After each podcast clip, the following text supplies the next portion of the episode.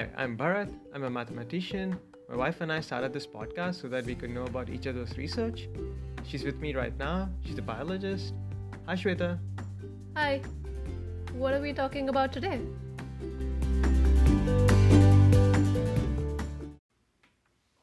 I saw in the news that there was this company called DeepMind that solves some sort of protein folding problem. Can you tell me what this problem is? Yeah, um, it's actually really big news in, in the field of biology, especially molecular biology, and everyone on Twitter is, is going crazy about it. But what have you heard about it before? Uh, I go on. Honestly, not much, and I was just hoping you would tell me everything about everything. Okay. Uh, okay, do you know what a protein is? Everyone tells me that I should eat a lot of protein to stay healthy, but honestly, not much beyond that. Do you know what a protein does inside the body? Uh, it's supposed to build something. Yeah, yeah, yeah. So yeah, all that that horrid protein powder that you eat does have some function. The proteins are within our cells. They are, these are the molecules that do things that keep our cells functioning. So yeah, so that's why you eat protein. Um, that's why your your body also makes proteins from smaller components called amino acids. Does that is that does that make sense? Is that in the realm of what you've learned in high school? Yeah, I think that rings a bell. Yeah. Proteins and amino acids. Yeah, yeah. So a protein is uh, you must have sort of this sentence must have come verbatim in high school. A protein is a sequence of amino acids. Okay. Um, so yeah, that is what a protein is. It's this molecule in the cell that does things, that does important things, right? Like one of the important things that a protein does, for example, is um, when you respond, uh, an antibody is a protein. So everyone's Okay. talking about the SARS-CoV um, antibodies. Our body produces these proteins to try and fight off new infections, new waves of infection by the same virus. Um, so yeah, proteins are important, but the way they are produced in the cell is they aren't produced as these fully formed molecules, right? Just like the bed at home was not a fully formed bed but had to be assembled by us after we got the pieces from IKEA. Okay. The protein has it has to be actually assembled in the cell first. Okay. And it has to be assembled from a single string of amino acids as a starting point. Okay. So you know when the when the ce- the protein is first produced in the cell, it's this it's like a flat a necklace, a long necklace of beads. There can be 20 possible beads because there are 20 possible amino acids. So yeah, I I think of it in my head like a like a string with differently colored and differently shaped beads. So some beads are very small, some beads are very large, and you have this these proteins which could have as many as thousands of amino acids or hundreds of amino acids, and they have to be assembled. Okay. And assembly is the same as folding, which is how does this, if you take this necklace in your hand and fold it up, how, what shape does it take? Okay. How does it act? What is the shape that is required for it to perform its function?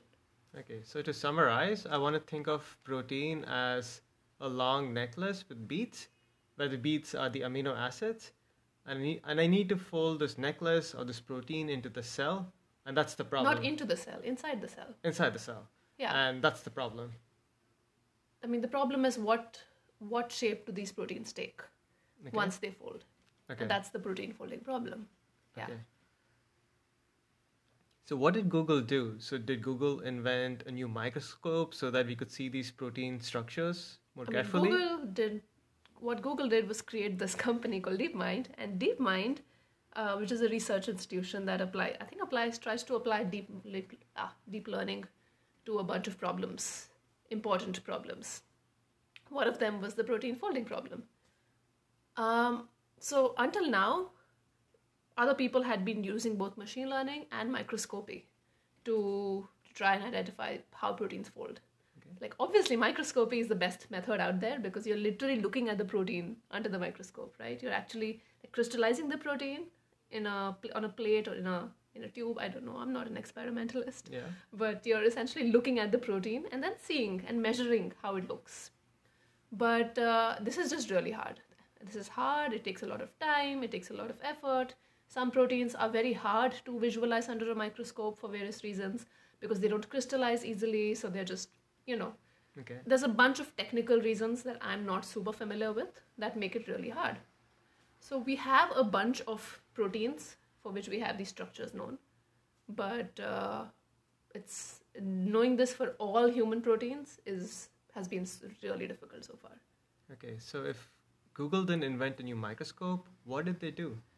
So they took the linear sequence of amino acids, right? So we know the sequences of all these proteins. Okay. Yeah. So we they took the sequences of of a protein. Let's say we know we want to know how the SARS-CoV protein folds. Wait, so just Okay. to go back, Yeah. we know for every protein we know the sequence, but we don't know how it folds. Exactly. Okay, sorry. So let's say you st- you want this you find this new protein, this immune protein in your body that is responsible for um, that's the protein to which that initial SARS virus Okay. binds, right? It's that receptor protein.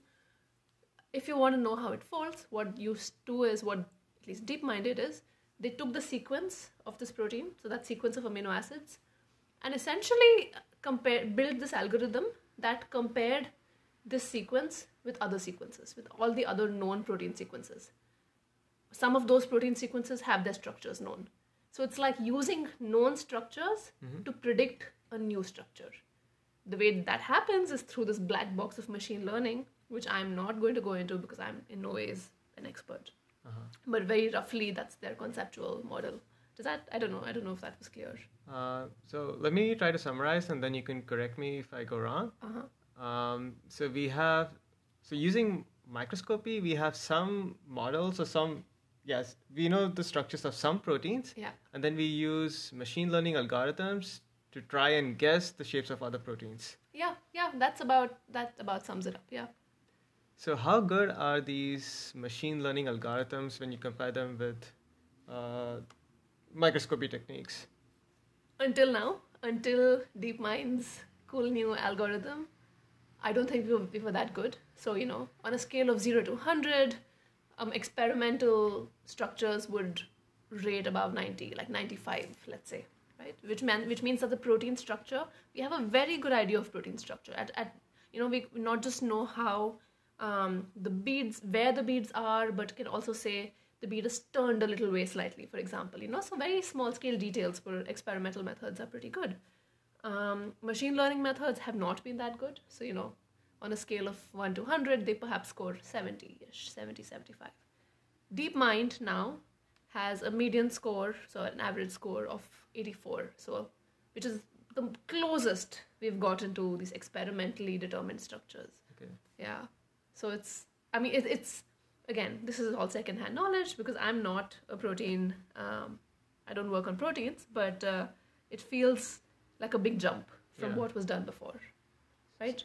And suddenly, because of this in, of this jump, what this means is that we can predict the structure of a lot more proteins. I see. That's really exciting. So it's very close to 90, 95. Yeah, I mean, I mean, a lot of proteins already have you know scores of 95. I, I said the mean score or the average score was 84. So um, a lot of proteins have been determined to fairly to really high levels of accuracy. Um, and I'm guessing that you know with tweaks to this algorithm, whenever it's released and whenever um, it improves, we're going to get better and better and better. So should someone like me who knows nothing about biology be excited by this? Do you think this would cure new diseases? I think everyone should be excited about everything to do with biology. So yes, you definitely should. Um, I yeah, I, I guess eventually I can think of how it would be useful in curing diseases. But maybe I let me tell you how it can definitely be super helpful in predicting whether a person is going to get a disease or not. Like a lot of us have these mutations in mm-hmm. protein sequences. So, for example, I could have a mutation in my hemoglobin protein, right? That just changes one amino acid. Okay. Now, how does that one amino acid actually affect the protein shape?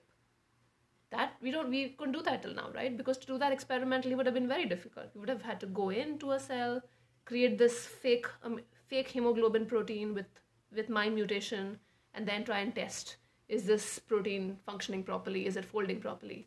But now with this algorithm, we can directly measure how is this mutated uh, um, hemoglobin performing Mhm. and that can immediately help disease prediction a lot better i think so that's one immediate sort of application of this of this result I see. that i'm very excited about because i study mutations so Uh-huh. And just to get a sense of how many people went behind to building this algorithm? Is it one person, two people, three people? It's not one person at all. So I don't know the team at DeepMind. I haven't read their conference paper. I wasn't at the talk. And they haven't published their paper yet. So I think that makes a lot of these details still unknown. But my guess is, I don't know, there's maybe 50 to 100 people in that team. I don't know. But really bright people. But I can't imagine this being a one person effort. I'm guessing this is a huge team effort because this kind of science is also really cool because it's probably a team of like biologists, biophysicists, computer engineers, computer scientists, and they're all coming together to solve this one common problem. So it's like it's team science, and uh, and adding to that, it's not like they're building a method from scratch, right? They are working off these existing protein structures, and those have been created by like, thousands of scientists independently.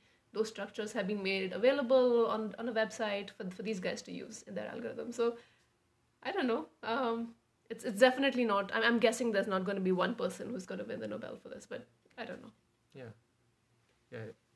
I think it, it was my bias speaking, where math is usually most research in math is done by one person, two people, three people, maybe five people. Uh, so this is really exciting to know that science is really a collaborate can be a collaborative effort. You know that. I'm in meetings all day. What do you think I do in those meetings?